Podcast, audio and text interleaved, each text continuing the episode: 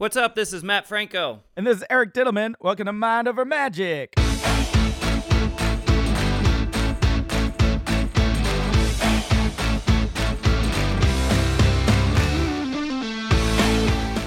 Episode 65, buddy. Here we are. Here we are, 65 episodes later. We're still going strong.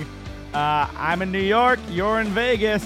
Thanks for listening, all of you people tuning in. Uh, we got a lot on the docket today, and we're recording a little early just because we got a busy week coming up. So, um, so you're gonna hear about it like the first half of our weeks this week, and then we'll play catch up on the next episode for if anything major happened. um, Major know. things are happening. Yeah. Major things are happening, which is good. But this will still come out at its normal time. Just a, a lot's gonna happen between now and then. But uh, how's Vegas, Mat? What's going on with you? Let's do a catch up of your abridged week. Vegas is good. Shows are going well. I had a crazy um, circumstance where this was just a couple nights ago. I don't know if you've ever had a situation where like you have an inner dialogue in your head going during the show Mm-hmm. that has nothing to do with what you're actually verbally saying, but your inner dialogue is totally separate. so, uh, but it's not like disassociating so much of like, whoa, where am I gonna go eat after the show, or like, No, it was related to what was Okay, happening good. in the room. right, right, right. So, what was happening? I I walk out on stage and I think to myself, "Oh, I recognize this person in the front row. Why, where do I know him from?" Right? Mhm. And then about uh, just a little of the ways through, uh, maybe I'm 15 minutes into the show or 10 minutes into the show, I go, "Oh my gosh, this is this is Derek Carr from the Raiders, the quarterback of the now Las Vegas right, Raiders." right, local celebrity now.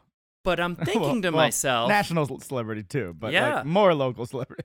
But I'm thinking to myself, they're playing the Dolphins tomorrow. So this was the first show on Saturday night. Gotcha. There's no way. Why is he at a magic show at 7 p.m. the night before an NFL game? It makes absolutely no sense. Right. You'd think that you'd be resting, getting ready, you know, getting in the mental state to perform.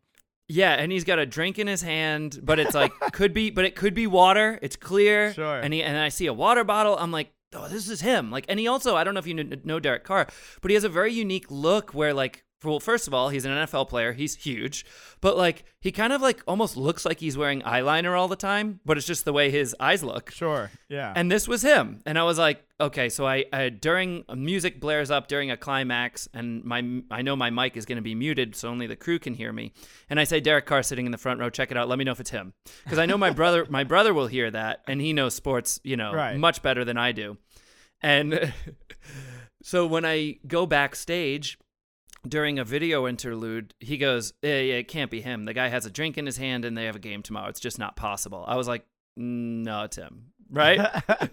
right. Right. So and and he goes, Why don't you just get his name? So I, I so now during the second half of the show, I do a bit where I'm just gonna hand I'm not gonna involve this person in the show, but I'm just gonna hand them something Mhm. and I say, What's your name? Yeah. And uh normally I use like a younger person for this, like a kid ideally, but I just Right. say, I gotta figure this out. So I say, Hey, what's your name? Hesitates. He hesitates and goes, uh, Mike. right. Now, now, next time I mute myself, I go, "Oh, it's definitely him." He hesitated and then he gave a fake name. He just didn't want to cause a scene, right? so, Yeah. like, it's and when I hand him the thing, his grip was insane. I was like, "This is hundred percent a professional athlete." I'm talking to Ted. Ted always recognizes the athletes. He's going, "This is yeah." He's like, "I, it, it's got to be him, right?" Right. Then mid show, this guy goes to the bathroom and they check his ticket on the way in, and his name really is Mike. Oh, interesting. it's not him. So it, we know right, it's definitely not him. And uh, at, at the very end of the show, I noticed he had a tattoo, and sure enough, it really wasn't him. But I mean, this was the craziest doppelganger I've ever seen in my life. You thought it was exactly him. Yeah, it just doesn't add up all the all the signs, even though if they look like them. Why would they be Yeah. at your show for the night before they're playing football? Uh, apparently, the other caveat was when he came out of the, the, the bathroom, this person was definitely had been drinking. yeah. So right. it really wasn't. But I mean, this guy was huge, jacked, you know, the height of a quarterback, looked just like him, but was not was not him. Now you are in Vegas, which is the home of uh, a a niche audience, uh, a niche type of performance that happens like in Vegas, maybe Times Square, but like celebrity impersonators are a big thing. So do you think that this is like his gig now? Maybe he's a Derek Carr impersonator just because there's like, oh, we need, you know, we need a Raiders events and we can't always get the quarterback if he's going to be, you know, playing the next day. So we can hire this guy as a doppelganger to come in and, you know, kind of kind of do that thing. He, I don't know if he does that, but he could. I literally, I was like so flabbergasted by this. I was talking about it backstage for like another half hour afterwards. I was like, we should have just brought him backstage and got a photo with him because everyone would have thought we had a, it was Derek Carr. so yeah, it was uh, it was pretty crazy. See, I uh, don't think I would have fallen into that trap or been distracted at all because I don't think I would have even known what Derek Carr looked like to begin with. So. Well, I do because the Raiders are now here. Yeah, it's a big yeah, deal. yeah. and and and sometimes this sort of thing happens, right? There are Mm-hmm. occasions where uh, we know there are certain high-profile people that are coming and in the audience, and and then there are other times where we we have no idea, and you know either an usher recognizes them, or I recognize them, or someone you know someone on our Mm-hmm. team notices it's them, and and that's how it goes from there. Sometimes they just come, you know, without anyone knowing, which also happened just a couple of days ago in the athlete realm. Another, uh, this was a real athlete this time. It was a real okay. one. Yeah, this was uh we had I don't know, you don't follow basketball? A little bit. Karl-Anthony Towns is like a, a really great ball player and he plays for the I think it's Minnesota Timberwolves. Is that the I've heard of that team, so Oh, there that- you that's go. A good, good sign. and it just became public I think like earlier this month that he's dating uh her name's Jordyn Woods and she's known from reality TV. She has sort of an association with the the Kardashians, I guess, and um she was on a show called Life of Kylie, which I think is Kylie Jenner. Yeah, that makes sense. Yeah, I don't know a lot about reality television, but um, that that they- type of reality television. Yeah, I mean these are competition shows a little bit more. what, what yeah right a little bit about some of the competition Yeah, shows yeah, right yeah. but um yeah so that was really cool we're talking about people that um you know I wasn't expecting to be there and have uh, really high pro- high profile followings. I guess Karl had tried to come to the show before, had bought tickets and like couldn't make it. Something happened, so this was his second attempt to to make it to the show. So it was really wonderful to have them. They hung out. They had a group of like 15 people. Wow. and they they hung out afterwards and um, we chatted and everyone was really friendly and nice and uh, it was really cool. It's always nice to have like a little surprise like that. So then, like two days later, when Derek Carr was in the front row, I didn't think anything of it. I was like, "Oh, now we're getting the quarterback. Look at us!" And nope, wasn't him. it wasn't him. Now, But Mike, thank you for coming. Yeah, well, that's not, not uncommon for you know uh, celebrities to use fake names. So I mean, that was also like could have been. It could have Eric, been. I, I I winked at him when he said Mike.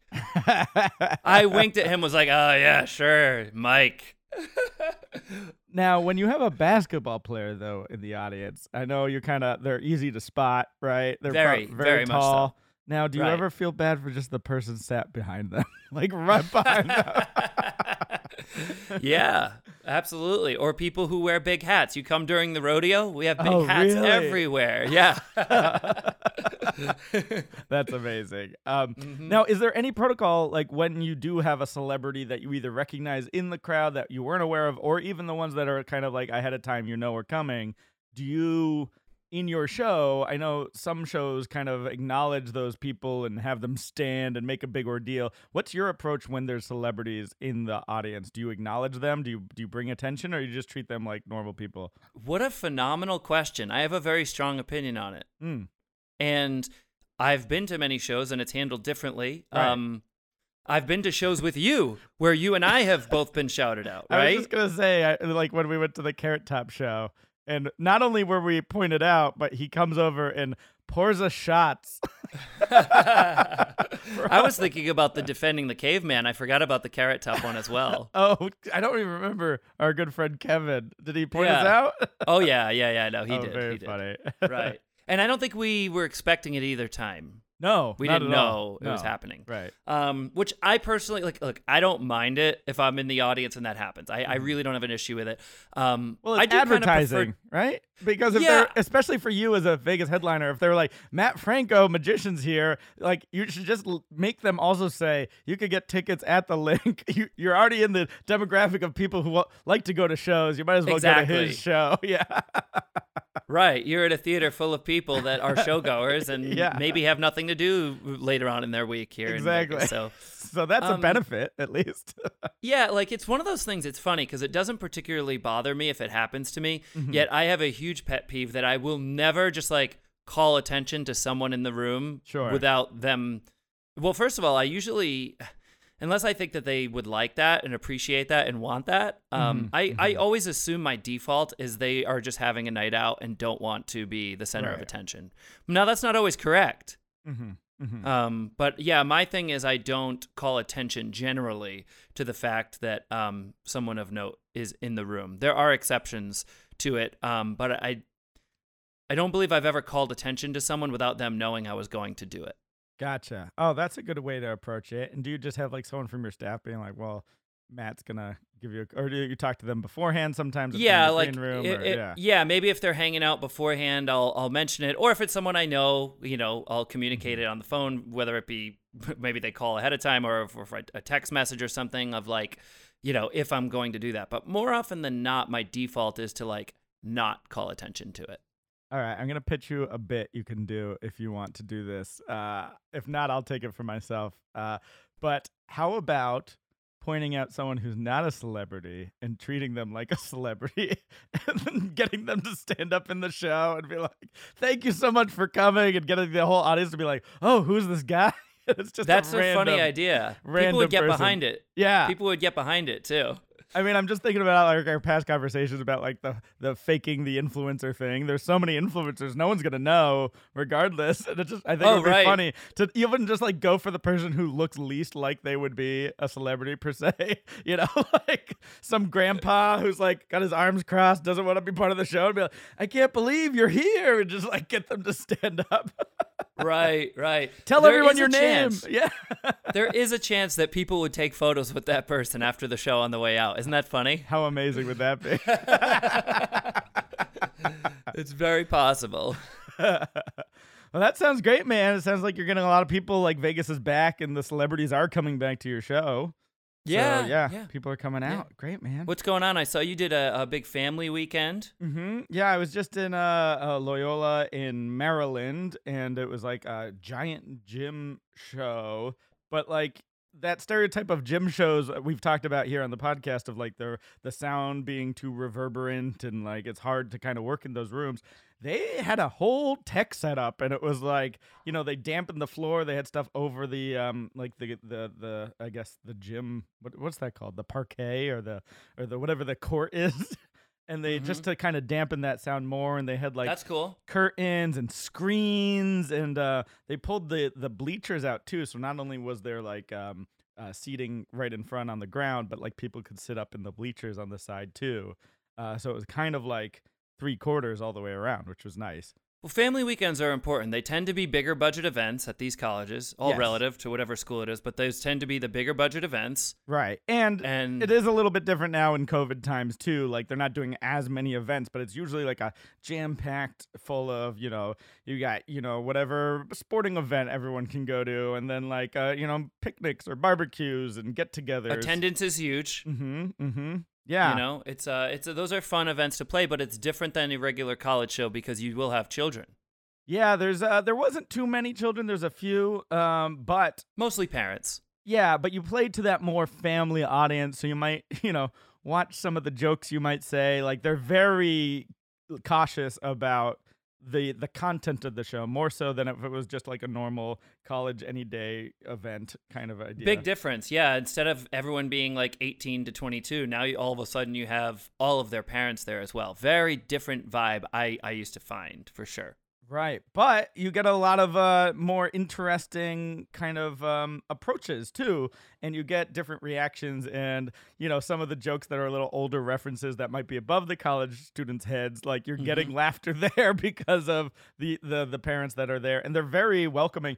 And I I found too, especially with like an AGT audience, it tend to be a lot of like the parents who watch that show, so they almost there's a little bit more celebrity that happens there. It feels. Uh, Yeah. And I, and I always do this gag where I ask people like who voted for me because I'm gonna follow it up with a self-deprecating joke, but like more hands than normal, you know, Oh, go nice. up, go up in a family crowd. So that was fun. Um, but yeah, the other thing too is just uh, just kind of figuring out. Like I had to adjust my material.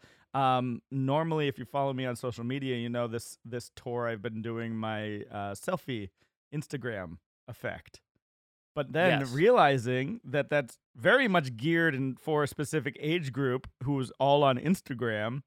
Now that I have a family where more two thirds of the audience isn't gonna be able to just jump on their phone and check out a reveal on Instagram. Right. I was like, that's gonna lose the impact of that reveal. So I just cut that piece anyway.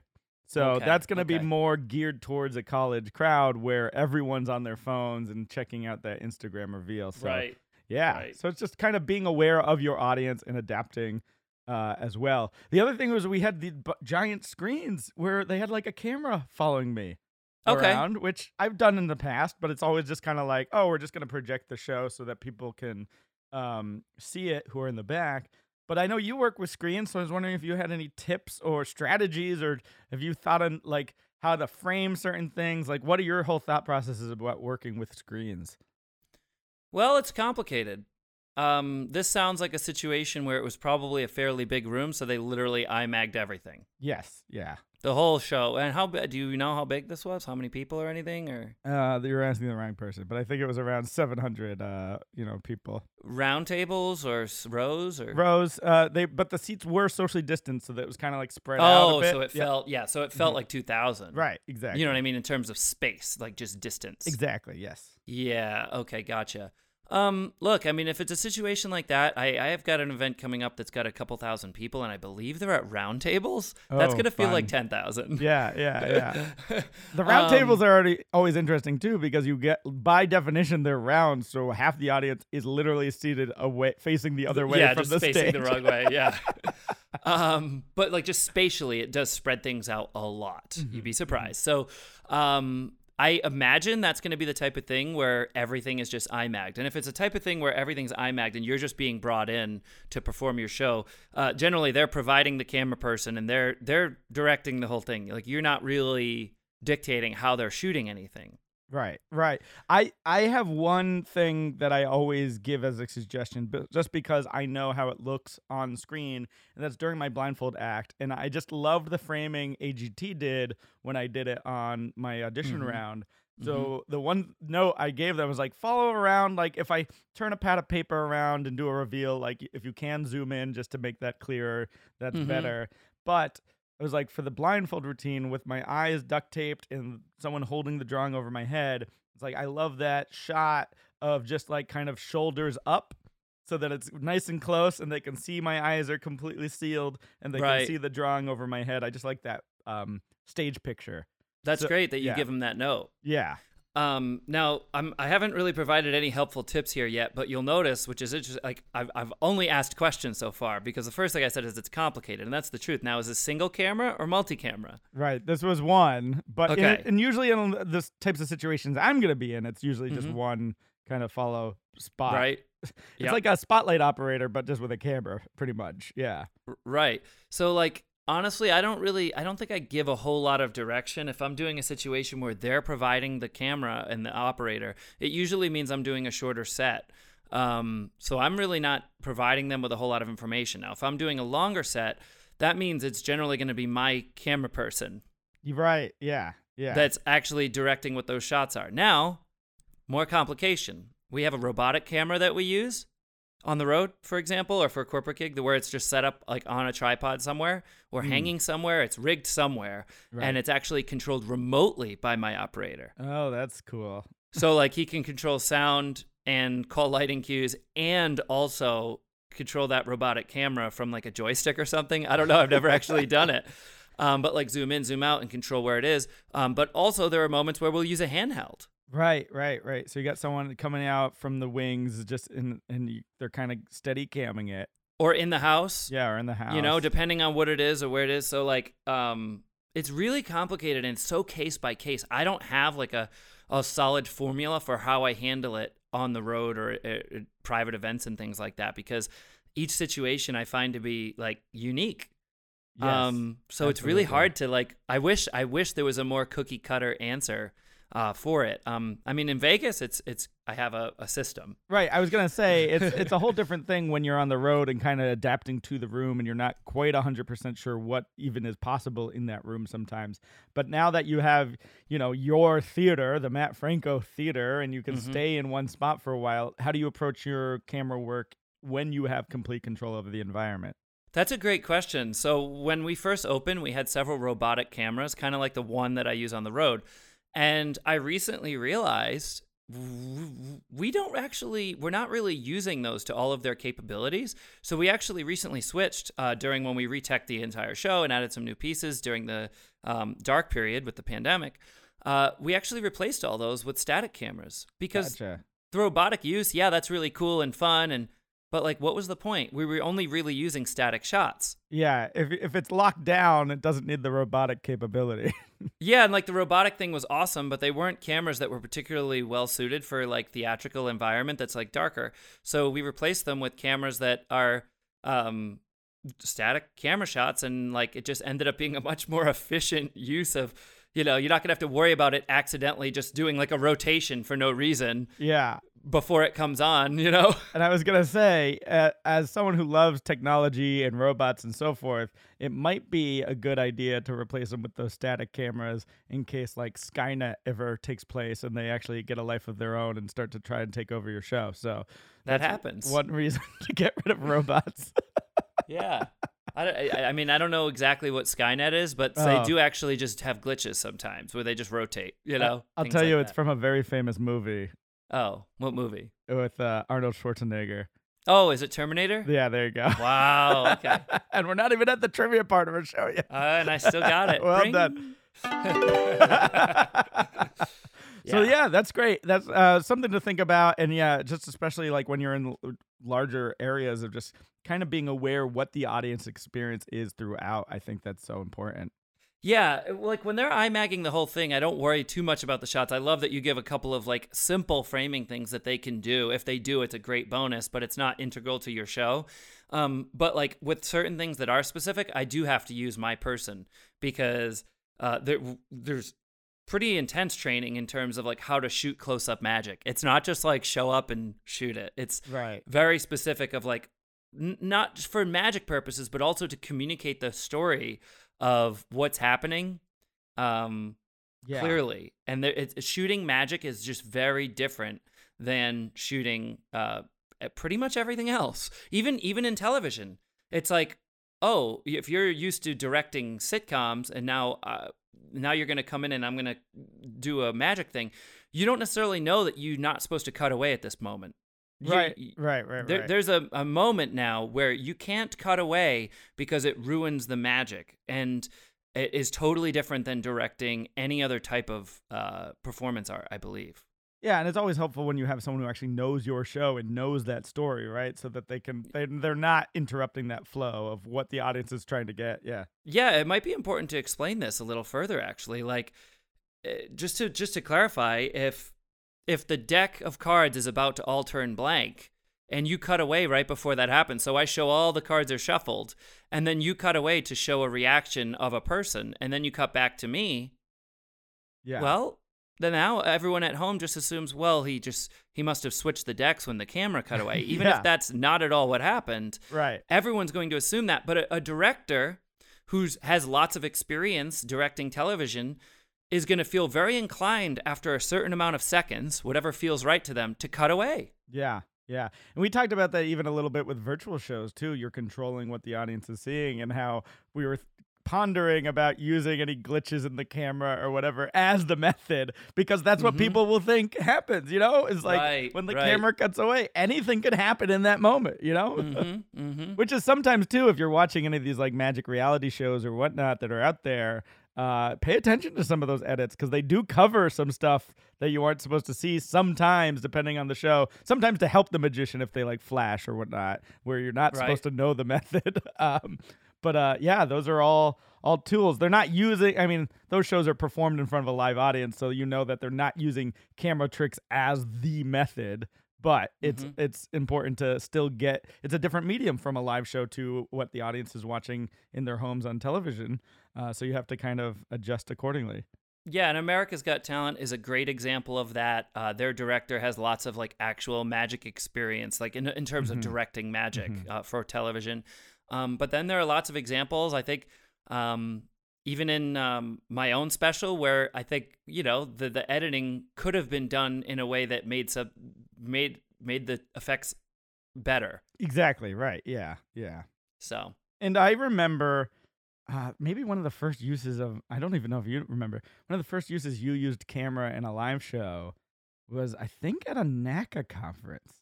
Do you remember this one?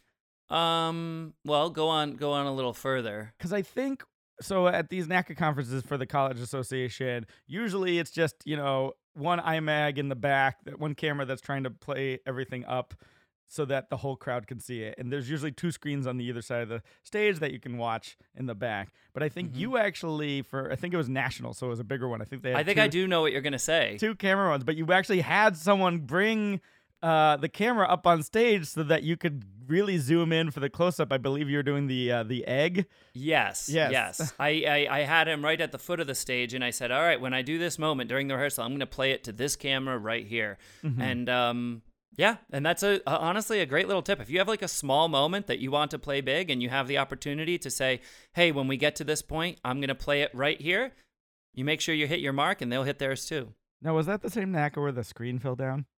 Not that not that I remember, okay. but I do remember that conference pretty clearly. It was in Nashville. Yeah, yeah. I think it might be. Yeah, where the screen actually started to fall. Uh, didn't hurt anyone. Everyone was Who was safe. the guy? Was it was it the booty booty booty booty rockin' everywhere guy that was playing in that same showcase?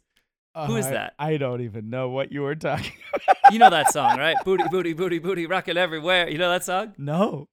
Oh come on. the listeners are cringing for two reasons: one that you don't know it, and one that I just sang it. Um, I, I think he might have been one of the performers on that showcase. That's so funny. Um, And then, how do you like your eggs, fried or fertilized? That Oh, was I- the same. I do remember that one. I can't forget that that song. that might, And even though I just referenced something that most people aren't understanding, it's fine. yeah, yeah. It's okay. It's totally good. I don't even think we have to explain it. Speaking of NACA, I've got that showcase coming up this week. So uh, Yeah. that's, that's going to be one of my goals. We'll get into that later. Um, so I'm already kind of like getting back into NACA mode. But I also finished reading this week um, Eric O'Shea's book, who is like a huge comedian in the co- college market. His book is literally called The Richest Comedian You've Never Heard of. And he talks about being just a college based comedian, like just doing college gigs in the college market. And it's so fascinating to hear his perspective and how he kind of really tackled it. But he also tells in the book, Mat, uh, his story of his AGT experience, which actually never aired. So that's really fascinating. Uh, and there's also like these motivational kind of uh, element and some of that storytelling and advice giving as well throughout the book. But it's interesting just to see another performer's perspective as they go and uh, and how they tackled it. And to also, what was nice about it for me was just he he knows like those big celebrity moments, those comedians who are hustling around New York doing the clubs, getting onto TV shows, and he's had moments where that's happened, and he's had amazing things. But he's also like showbiz is a fickle beast, and things happen and they don't. And he's also the book is really the message behind it is like it's okay to be where you are and just Mhm. appreciate everything you have. So it's kind of a double meaning of that title of richest comedian because it's not just in Mm. terms of money, but in terms Right. of just appreciating the things you have. And he's actually like much happier that he can, you know, be with his family and you Mhm. know it's the little things that in life as well. So i think it's a it's a good read. I definitely recommend checking out eric o'shea's book. It's a it's pretty pretty quick read as well uh, but he wrote it during the pandemic and definitely check it out. It's that it's that Derek Hough message from last week of like it's not the success that you gain or what you achieve, but the the who you become along the way, which kind of rings true with that be where you are. Um, absolutely. I haven't read this book. No I definitely, although I haven't read it, just based on what you've said so far, I, I actually am going to recommend it. I know that sounds crazy, Yeah. but I'll tell you why. No Mhm. one knows that this college market exists. yeah Like the just generally, like people, like the Mhm. general population has no idea, um, like the amazing living you can make as a performer in that market. right And I think it's amazing that he's documented his experiences with it. Um, we've sort of lived it, so we have perspectives on it, which is Right. like, I think anyone who's done it and lived it probably could write a book right from their perspective, Yeah. which is amazing. So, uh, Mhm. yeah, it's a whole underworld that is uh, just fascinating. Um, And- yeah, and it's changed a lot too so i mean it- Mhm. you got to keep adapting but i think the the stronger message rather than just like here read this book to see how you could also join uh join this market because i think uh you know as a as a business sense it doesn't make sense for me just to encourage competition in a field but i think oh, the- it's not easy. It's not uh, easy. no, no, it's not easy, and and more people than not. I mean, any anyone who tries to get involved in it, it, it most often doesn't work out. yeah it's tough but i think the message tough. really is find you the market that works for you and Uh-huh. it's okay to find and it can you can diversify but also like if you're sticking to just one thing and it's working like don't like sometimes it's it, you got to take the risk to see where those opportunities are but if you're if something's working you know you can be happy just being you know the college comedian rather than the new york club hustler comedian you know or whatever so i think it's a it's a really fascinating um lesson to learn and it's also like he's making a good living. Like he's he's that name that we know in the college market. It's kind of like being a magic celebrity sometimes. Mhm, it's like mhm. we know certain names but no one out in the outside world knows them. And it's like you can be a big fish in your small little quarantined pond um of wherever you are so. Absolutely. Um, but whether or not a performer or anyone, whether you're a poet or a musician or whatever, magician, like is has any intention of working colleges, regard whether you are or you're not, it's a great read because you can get the experience, you can get a taste of what that experience without having to put in the grueling work that's Mhm. involved, and it is absolutely grueling. Um, but if you do have an intention of, you know, really diving in head first, it definitely helps to get, even though it's secondhand experience, it's better than none. yeah absolutely So yeah did you watch the uh, tonys last night no, but Yeah. I know that it was on. We were recording it early. Uh, I, I mean, I'm just so excited that any showbiz is back and like just to have all the performances. They kind of saved the big performances for the uh, the the broadcast, like the televised broadcast, but they like they did a lot of awards like just on the streaming platform, which I found interesting, like just on Paramount Plus. So if you didn't have Paramount Plus, you didn't see like half the show. Oh wow. Yeah, and then they saved like the big awards for the end and then the big musical numbers. But man, just to see, you know, an audience filled with people with masks and like I'm just really excited and what that means for future entertainment and I'm excited to be going back out to Broadway and uh and trying out uh just like seeing shows again. I'm I'm pumped and just Very seeing cool. that spectacle. Uh but uh the other thing I did this week is uh speaking of doing things in real life again, uh, we uh, consulted me and a couple of our friends on a uh, escape room because we you know we do a lot of escape rooms, but we consulted on a magic themed escape room and we got Very to play cool. it for the first time once it was all finished. Yeah, Very cool. I know some people that have done that out here actually. Yeah, yeah. Yeah. It was a lot of fun. We, uh, you know, this was bef- way before the pandemic. We w- went in. We we had played all their other rooms, so like they knew us and they knew we were in like the magic world. And they Mhm. just uh, it's me, my friend Patrick, my friend Harrison. We uh we just gave them some ideas of like things we thought would be cool or ways that they could be made into puzzles, and they took some of our ideas, and it was a Houdini themed room. So you're kind of like uh, getting these, um, you know, there's a there's magic props. There's like a hand chopper illusion. There's like Mhm. zigzags. All these classic illusions kind of referenced. Uh, Mhm. Not giving away methods, of course, but kind of using the magical principles to then solve a puzzle. And I think one of the, my favorite parts of it was the, you know, those giant Zoltar machines. Mm-hmm. That's a puzzle that you could actually go in and be Zoltar, and that's I why saw I the got, picture of you. yeah, I, I posted that picture of me as Zoltar in the in, in on my social media so you can check that out. But Mhm. it, it's locked first, so you have to figure out a way to get in there, and then once you're in there, something happens that helps you solve another puzzle. So uh, I definitely recommend it if you're in New York. Check out Clue Chase. Uh, if you want to see a little of the handiwork, I mean, they all the credit goes for them for building that room and taking just some of the ideas we gave them, but um, they, it was all them really. right, give right. them the Very credit. cool. Yeah. So uh yeah, I think uh speaking of uh solving things, Woo! yeah, look at that transition. It's time for diddle me this. Diddle me this, diddle me that. Will Eric end up stumping Mat? Riddles! Okay, Mat, ready for your riddle. I'm ready. I'm ready. okay, great. Uh there are five sisters in a room. Alice is reading a book, Sophia is cooking, Anne is playing chess, and Christina is doing laundry.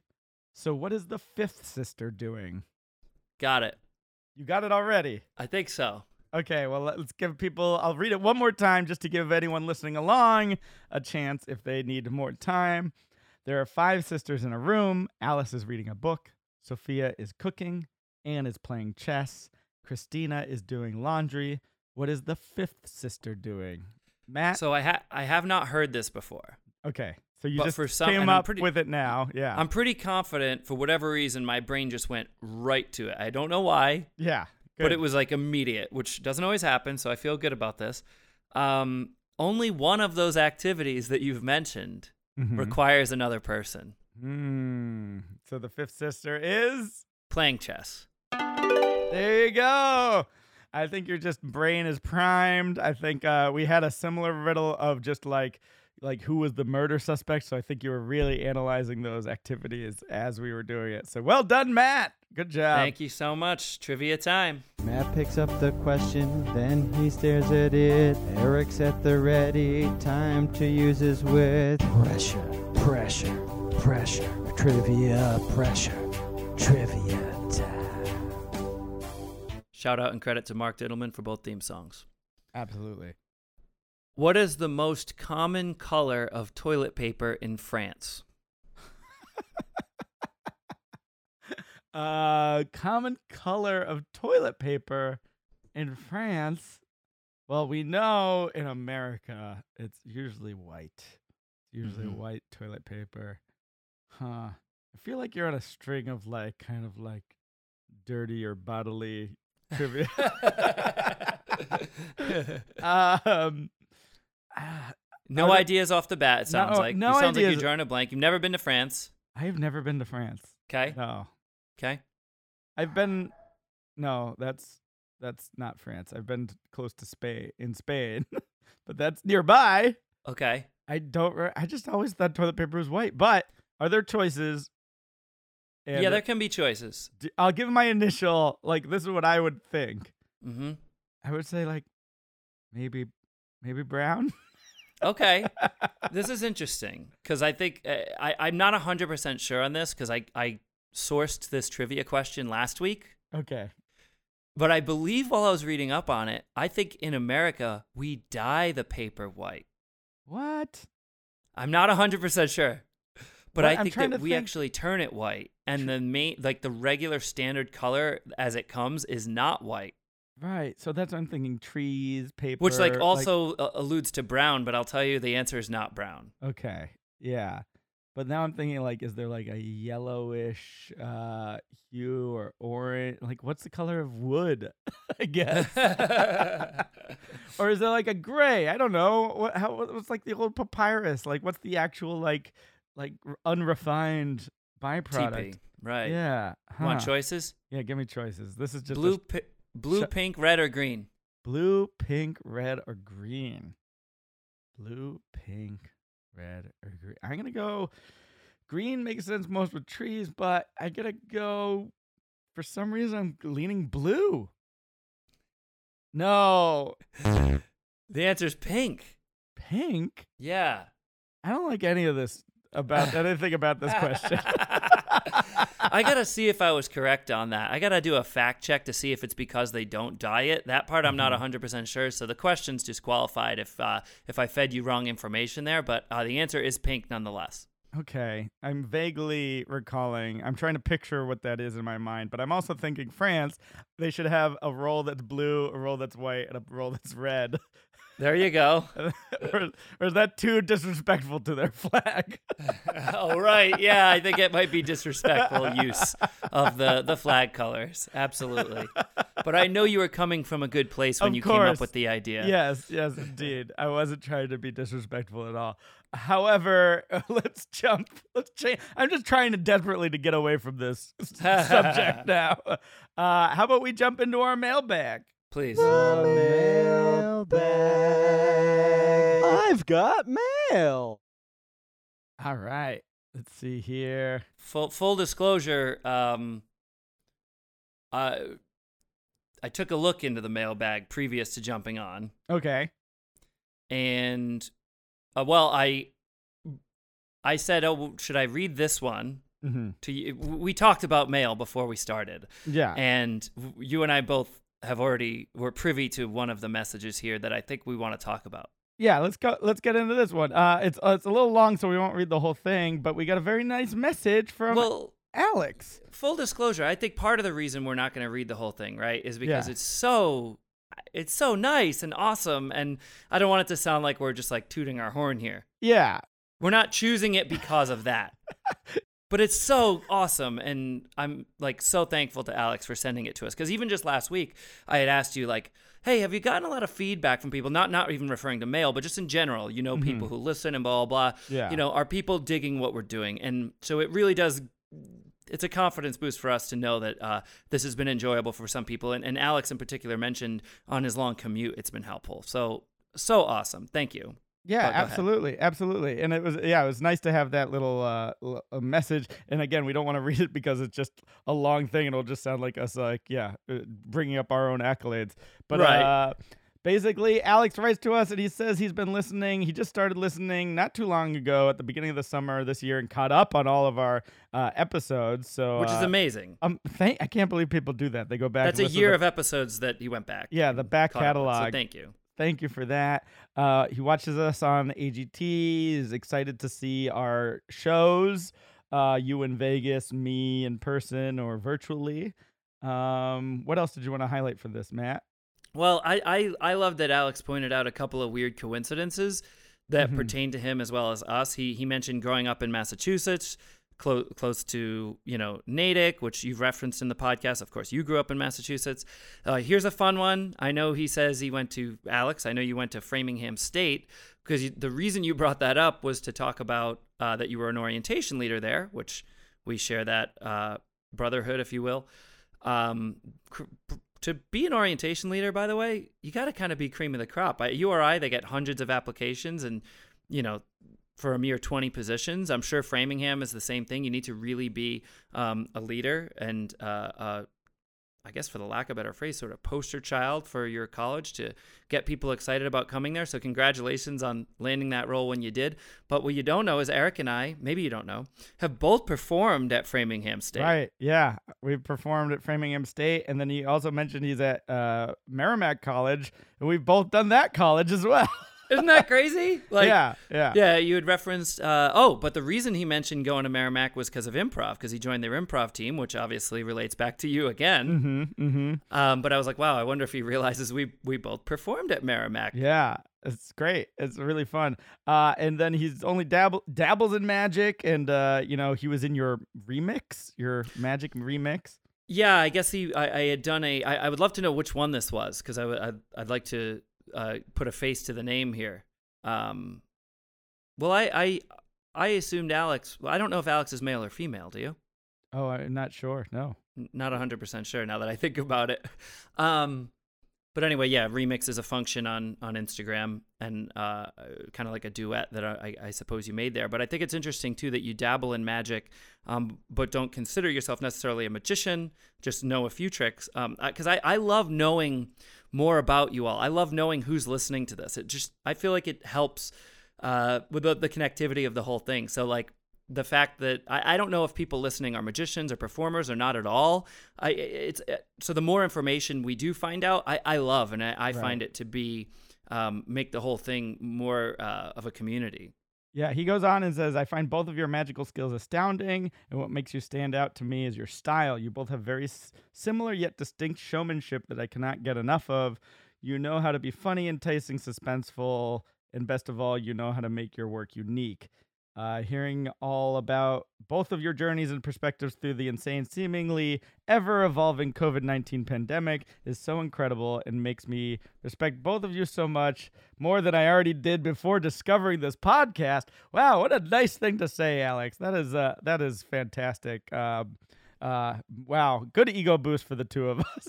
no, it really is. And and my favorite part of the whole thing is like, you know, we read this one before coming on the air and decided we weren't going to read it because we didn't want to toot our horns. And then we just picked out all of the amazing things he said and read them. exactly. Exactly. Jokes aside, thank you, Alex. Uh, we really, really appreciate your feedback and are so happy that you have found this to be to, to get value out of this. This is great because we love doing it. So we're happy you're enjoying. I, I also uh, would we'd be remiss to not point out his little PS. If you do read this and mention it on the podcast, I will send you both a super secret prize. I hope you're intrigued. What? I am very much intrigued. I'm very intrigued. I'm very intrigued. Uh, well, thanks so much. There wasn't any like real question or anything for us to answer. Uh, but uh, but thanks. Yeah, thank you for writing in. It does mean a lot to us. And uh, if you want to write into us as well, uh, you know, ask us anything. What are you What are you interested in? Tell us about yourself, who you are as listeners. If you have any fun stories or jokes or riddles for us, you could send those in, or just want to know about something about magic or performing or life in Vegas or New York, let us know. Uh, you can write to us at mindovermagicpodcast at gmail.com. Yeah, Great pitch. thank you. now, Mat, Thank we you, did Alex. tease something n- in our last episode. Uh, we were talking about my show at University of Delaware, and uh during the show, one of my props broke. I was still able to finish the show, uh, but I just, as it was happening, thinking to myself, "Oh, I'm gonna have to remake this, aren't I?" Uh, and this is right. during my finale. I have little name badges that people wear, and uh, it just ripped in half. And uh, Mhm, mhm. so, I want to know about uh, your experience with maintaining props in your show because uh, for me, luckily, it's a lot of paper products, so it's just basically arts and crafts of me like folding paper and and gluing things and just kind of writing with Sharpie marker. But um, Mhm. for more elaborate props like the ones you have in your show in terms of like a bigger illusions that you do or just even other magical things uh what's your approach to prop maintenance I have an amazing magic team. no, and I, and I say that not even just as a joke, but like as a as a uh, as an expression of gratitude. You know, shout out Vinny Giordano, um, like that m- makes sure things are in order every single show, every single day. That things are well, looking the way they're supposed to look, feeling the way they're supposed to feel. But at the same time, I'm the one that needs to uh, handle that prop in front of audiences and make sure every. So I have to keep an eye on things uh, pre-show and even during a show to let them know, hey, uh, we need to replace this bill, or we need to uh, buff this out, or this corner is a little rough on this uh, box, and this might cut through that. So like, th- it's not just a hands-off approach of like, oh yeah, they'll handle it. It's like right you, you, I still need to be very vigilant and let them know because because they're not the ones handling it on stage necessarily, right? Mhm, so mhm. I still need to let them know, hey, this is becoming a little too creased, or this is about to rip, or um, and and thankfully I have an amazing team that that sort of um, keeps up on all of that stuff. Um, aside from that, there are a couple things that are interesting.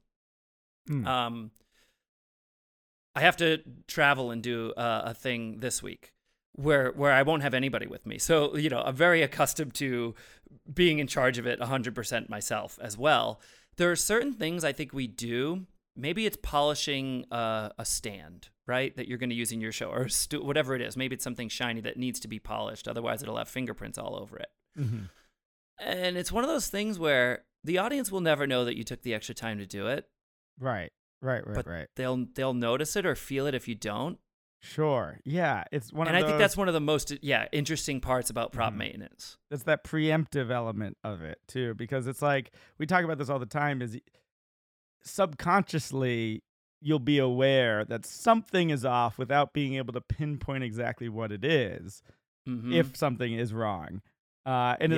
that's we talk about that with magic methods and so many it applies to so many things in showbiz but if you're able to preemptively avoid that so that it's not even an inkling that gets into that subconscious mind, then you're golden and they can just enjoy what they're supposed to be enjoying and focusing on. And that just raises that experience to that next level.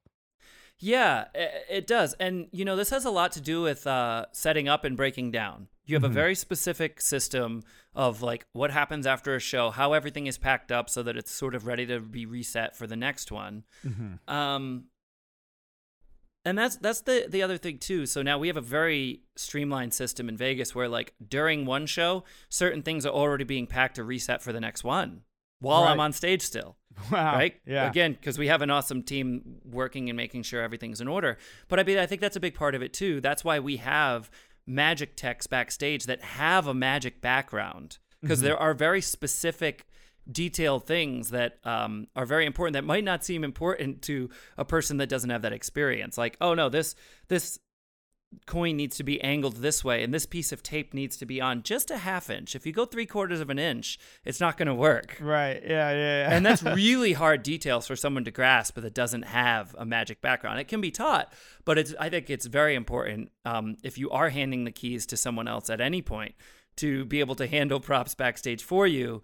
I think it's very helpful, uh, almost essential, if not essential, to have someone that uh, has that magic background. Yeah, that it's so funny you say that, especially with the packing up, because after a show, whether it be a corporate show or a college show, inevitably whoever's running the event comes up to me and goes, "Can I can I help you with anything as you're packing up?"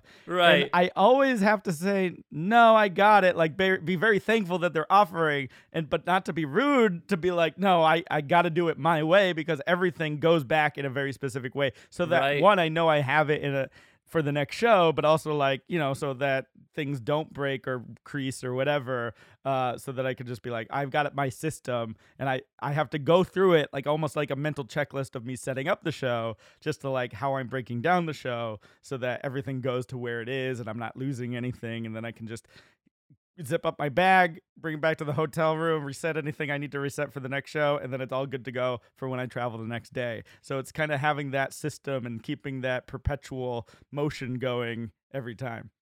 Yeah, and I just realized something too. Like, as much as sometimes we don't look forward to the setup or the breakdown, it's kind of the part that's like, oh, do I really feel like doing this? It's not. Yeah. It's not wh- wh- why we got into what we do, but at the same time, there is something a little bit therapeutic about it, isn't it? There is a ritual to it, like Yeah. um, just knowing that you're going through those, uh, like more like the tedious stuff that you have to do, uh, but it also puts puts you in this mind frame of like, all right, I'm I'm gonna be prepared, I'm gonna be ready, I don't have to worry about anything not being where it needs to be.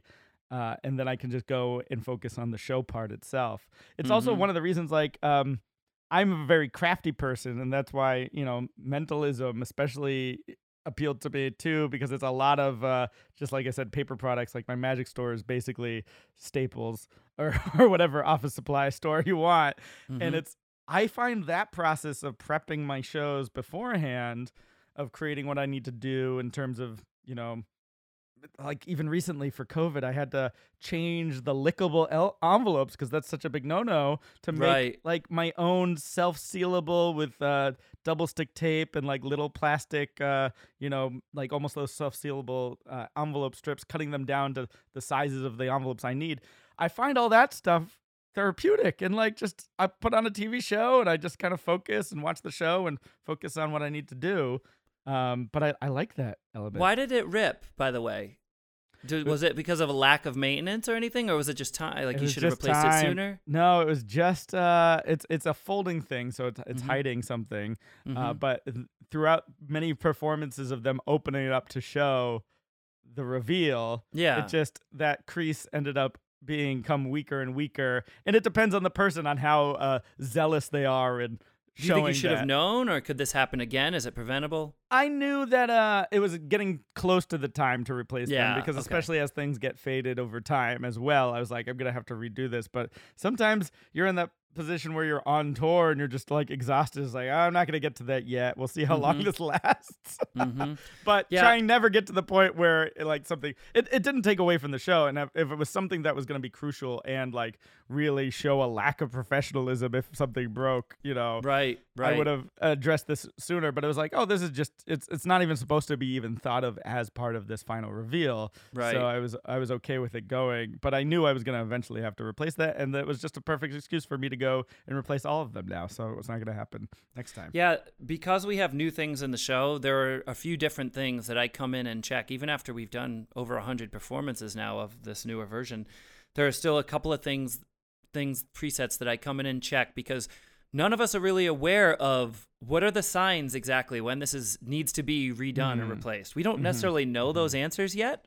Yeah. Um, but, well, apparently, you know, it can go more than 100 performances without being replaced. But but I Right. check it every show because I'm just not sure where that breaking point is. right. Um, another thing we've done in terms of prop maintenance kind of goes hand in hand with that is um, during our recent Dark Week, we had all of our lights re. Um, there's a name for it, relamped. Relamped. Oh. So all the bulbs in every light that we use during the show, meaning like theatrical lighting, yeah. were replaced. That's so when I showed ba- easy at all. no, no. But obviously, we have an amazing house crew at the at the LINQ that that does that maintenance. Um, but what's not easy is that when I show back up now to perform, the lights are all brighter. So- If you're using lighting techniques in your magic that might involve black art or anything like that, those things need to be re-looked at. oh wow, yeah. because what was once hidden once hidden may now be revealed. Mhm, mhm. Yeah, and there's also this element too, uh, depending on what the the prop is. Like, the more you work it, or the more you're actually performing it, like the easier it is to like operate, or like there's give to it, or whatever you need. And like when you replace it, it's like, oh, this is a little stiffer than I'm used to, and you have to kind of get wear that back in again to the that nice sweet spot where you where you like it or getting used to it. So I I found that happen every once in a while too. It's true, not to preemptively jump into goals, but one of my goals that we talked about was I was working on some new routines for a talk show. And one of those things, one of those things that I'm using sort of requires a little bit of breaking in. And I, but. I wanted to remake the prop Right. so that right, it was right, right. uh, fresh for, for, but now it also, you know, needs to be broken in like a baseball glove. So it requires some use. Yeah. well, I think that's a good segue of goals uh, as well. Uh, but uh, but yeah, feel free if you have any questions about prop maintenance. We'll chat about that some more. I think it's fascinating. I don't think I think this is the premier podcast for talking about prop maintenance now. It's the only one. I don't think anyone else is talking about it. Do you don't do any regular prop maintenance, do you? Like, is there any regular prop maintenance you're doing? Well, uh, not too much because I'm making stuff for every show anyway. So it's a because lot it's of it's disposable. Yeah, it's a lot of one use, like drawing question marks on an envelope or something like that. And as soon as it's done, I just throw it away. Which is funny. At the end of my show, it's like sometimes they're just like paper products all over because I'm tossing it there, and and I'm like, oh, just as I'm cleaning up, that's gonna be the trash pile. You can take all that, recycle it, you know, whatever you want to Mhm, do. Um, so there's very few things that I need to like constantly check on uh, throughout the show. It's an easy thing to lose track of, and I think magicians do sometimes. And I'll tell you why. Because a lot of times our props are either disposable, Mhm. one time use or something, or they do last a really long time. So it's easy to sort of lose track of, like, oh, yeah, that has a paint chip in it now, and that should Mhm. be touched up. Or Yeah. whatever it is. Um, honestly, I mean, on a grander scale, uh, we have to make determinations of when we're going to repaint the stage.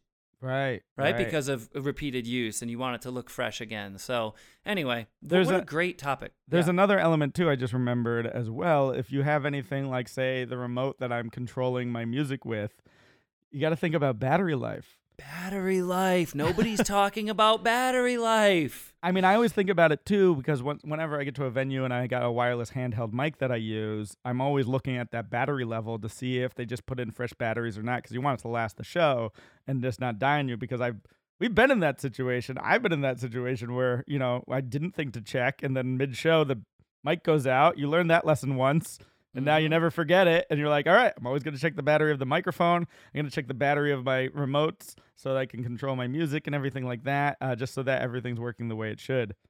Put fresh batteries in your rider, and always bring your own too. Yes, absolutely. Let's jump into goals, Mat. Uh, goal last time for you was to get a trivia book and work on your talk show magic routines and don't get lost in the moves. Focus on your personality coming through. That was So the, get- like a more substantial one you wanted to add in at the end. yeah, no, get this, man. Get this. So I worked on, finally, it came to me. I was working on a routine. I came up with a cool ending, and I was like, all right, here we go. I had half of it. Then I had a, I got, I had to work on a couple segments. I was like, all right, I got this one. Now I'm worried about the second one. Got the second one done. And I thought, you know, it'd be really cool if I could do this on stage. And then finally, I worked on a routine that I was comfortable. I was like, if I'm nervous to throw this in my own show, what in my right mind thinks that I should be doing it for television, right? So right. I, I got it to a point where I was happy with it to actually perform it in my show. Oh, So- that's great.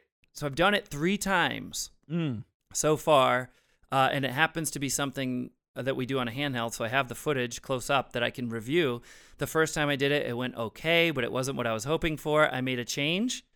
And I was like, okay, that went a little better. Last night, I made another change. And then tonight, I'll have one more shot at it to uh, Hone it. Hone it. hone it in. yeah. Yeah, hone it in. And uh, even just four performances, I would have preferred 20 or 25.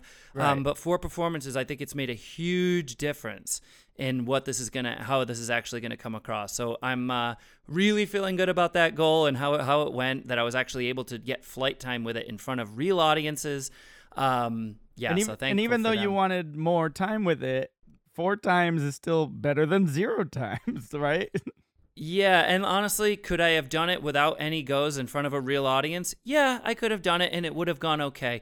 But I've learned so much, even in just those three performances so far. I hope I learn some more tonight, and uh, I'm feeling ready and excited about it. So, yeah. Are you, are you allowed to tease what this is for or what the effect is at all? I don't think I'm allowed. I don't think I'm allowed to tease All what it's for yet. Um, I'm sure we'll but- announce it when it comes out. Yeah. yeah, yeah, yeah. It'll be. For, it'll be not for a bit, but yeah. Yeah. And what is the, can we tease what the effect is or what it involves?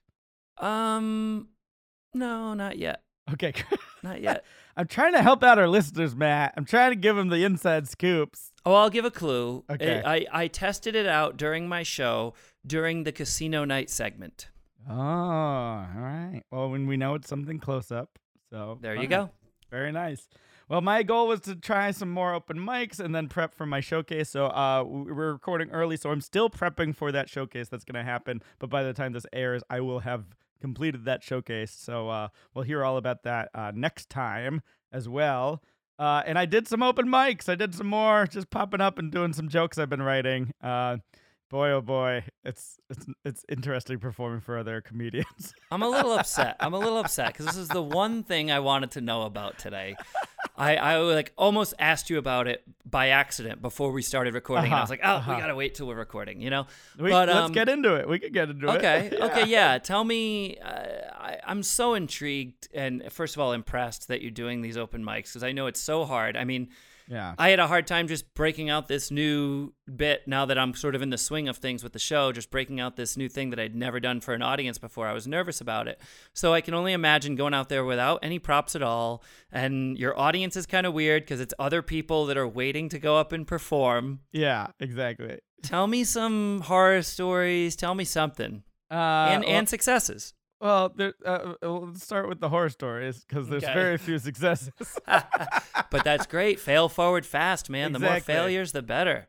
I think that's kind of what I'm using these mics for is to be comfortable, like just eating it on stage, like just just like going Mhm. up with no response and being be, like there's a level of confidence where you know. I mean, I always think of the Steve Martin thing where he's like, I know this is funny. The audience just doesn't get it, and they're not there yet. You know, that's a paraphrase Mhm. quote. That's not the exact Mhm, quote, mhm. but the sentiment is there. Is like I know a lot of these jokes I'm writing are funny. I've told them to people in passing. They're laughing at them, or or they're just being polite. Uh, Mhm. but but I think they are actually funny. So I have to go up and just trust and um see why it's again, it's all about the environment. It's comics that are kind of waiting for their own turn to get up there as well. So they're not like a lay audience per se, just going there. But there is a different expectation of doing jokes during my normal show when there's you know the mentalism to f- rely on and fall back on if a joke doesn't hit i know i'm going to get that moment of amazement of uh, compared to going in and just expecting comedy because when you're going just expecting comedy only it's uh, you know they're they're waiting for you to get those punchlines every so often and and that's what they're there to see. So going up there and trusting my material but also practicing. I'm using it as a practice to get the exact wording down even if there are no actual laughs that are coming out all the time. Mhm, mhm. but also just yeah the practice of delivery delivering it. And i think that's where i'm working on is just what that persona is. Is it a- is it a different persona to just Mhm. do straight stand up than it is to do my mentalism with comedy show? Mhm. um you know when i'm just telling jokes myself. So uh there's a few that really worked in the room. The comics tend to like the dirtier stuff which is kind of anti-type to my That's character what you've resorted to. That's what we've resorted to. no, it's just there's a few innuendos that are a little. Some I don't think I'd ever do, and especially not at a family weekend. Right. but but um, but you know, it's it's having those shades and finding where your voice is comedically as well. Um, but I don't uh, blame it. When you're up there and everyone's staring at you, you're gonna say whatever you need to say to get the laugh. I'm right. pretty sure. Yeah, exactly. Short of short of you know stealing material, you're gonna say whatever you need to say. exactly, exactly. And then just the more you do it, the more comfortable you'll be on. But at a certain point, I think um, some of the newer stuff I'm gonna just try and try out in a in the middle of a show, almost talking about like the the the tent pulling with the hammock. So you have two Oh right. two bits you know that are gonna work, and then maybe I'll try a joke in the middle there. And if it doesn't work, that's okay because I could just go to a uh, you know something that's more reliable. Yeah, you and- just need some tent poles now. Yeah, exactly. well, no, I mean like actually putting it into my mentalism show because Oh, that's the oh, whole mentalism goal. wise, right, right. Yeah, but So you got to keep doing some more open mics, right? Oh, I'm definitely gonna do Okay. that, but I'll tell you what. This is the this is the takeaway that I had from it is uh, after doing a couple of these and then the jokes that are weren't landing really affects your self confidence and your self esteem, and you're like, why am I doing this, right? But it's even though you understand that it's comics and open mics are like this, this is what happens. Right. But I'll tell you what, the difference then to then do my show. at oh, you're the rock star.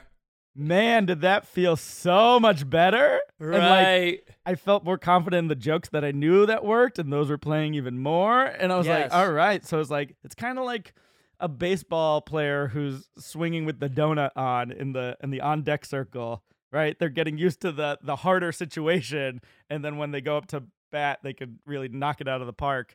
And that's Oh, what I feel like good- this Yes. this open mic was like that for me. So maybe I'll just do them before I have big gigs, and I'll be like, "Oh, that really sucked. It can't be worse than that," and then knock it out of the park for the for the good show that I need to. So yeah, it's a workout. It's like uh, you know, I've heard I, I don't generally do this, but some people do practice certain card moves with two decks, and then that way Mm. when they have one deck in their hand, it just feels like butter, like nothing. yeah, oh, that's a Same type tip. of thing. Mhm. That's a good yeah, tip. for like working on the pass, if you practice it with two decks. Um, mine's not good even with one deck, so I don't do it. But uh, I don't do it. I don't do it with two decks, I should say, or I generally don't use it uh, in general. But um, yeah, I, I also think there's this element too because I when I first started going out and just trying my show stuff, I was going to a lot of open mics because that's where the only stage time I could get. Mhm. And I think it's nice to be back in that kind of mental frame uh, work of your mind, just to to have that feeling of being a beginner again at something, and to like kind of appreciate how far you've come along the way, and to continue learning and growing as a performer. I think that it's nice to be back in that uh, state of mind. You ever look back at something you created that you're really proud of, and then like whatever you're trying to get in that creative mode to create something new, you wonder how to get back to that same place you were in, that mindset, that Yeah. that eagerness, that hunger. You ever think about that? That flow, yeah, or just like always be hustling, you know? Mhm, it's that mhm. it's that mentality. So it, it's nice to kind of, you know, humble yourself a bit and remember where you started from and then to try and see where to build that back up from. Amazing insight, man. Amazing episode. Amazing uh, Oh, so- stories from the road and the open mics. So my Go goal for next week Yeah. um is uh oh I got a virtual show coming up so I'm gonna re-look at all my software and everything like that. Speaking of prop maintenance, the software element for virtual shows is definitely one of those, especially with all these new Apple updates and everything that's happening. So I'm just gonna work on uh virtual shows. And did you have a goal for next time? Did you, did you say it? Mm, I'm gonna get a trivia book. See that I did one week of real goals, and I went right back to my trivial trivia book goal. I'm gonna also add, since I finished the uh, Eric O'Shea book, uh, I'm gonna add. Uh, I gotta look back at some more mentalism books. There's just a stack, so I'll, I'll crack that stack of mentalism books as well. So, uh, yeah, man, this was fun. This was a uh, uh, good to catch up. We got a long, uh, long catch up uh, between episodes. So, uh, well, next episode will also be jam packed. But uh, this was a lot of fun. Thank you all for listening. Uh, definitely check us out on the social media at Mind Magic Pod. Uh, Mat, tickets to your show still available? Uh, MatFranco.com, Ticketmaster.com. We're at the LINQ. Uh, date, dates are on sale from now through the end of the year. More to come very soon. Expect an announcement in the, the coming weeks. Hope to see you there. And uh, it's never too early to start thinking. Uh, this is usually the time uh, holiday season's coming up, which is a big time for you know private events, corporate events, that kind of thing. So if you are interested, uh, you know, to see me perform for you or your company or whatever, visit ericdittelman.com. We'll see what we can do. Uh, but this is fun. Thanks so much for tuning in. We'll talk to you next time. Bye bye. Thank you.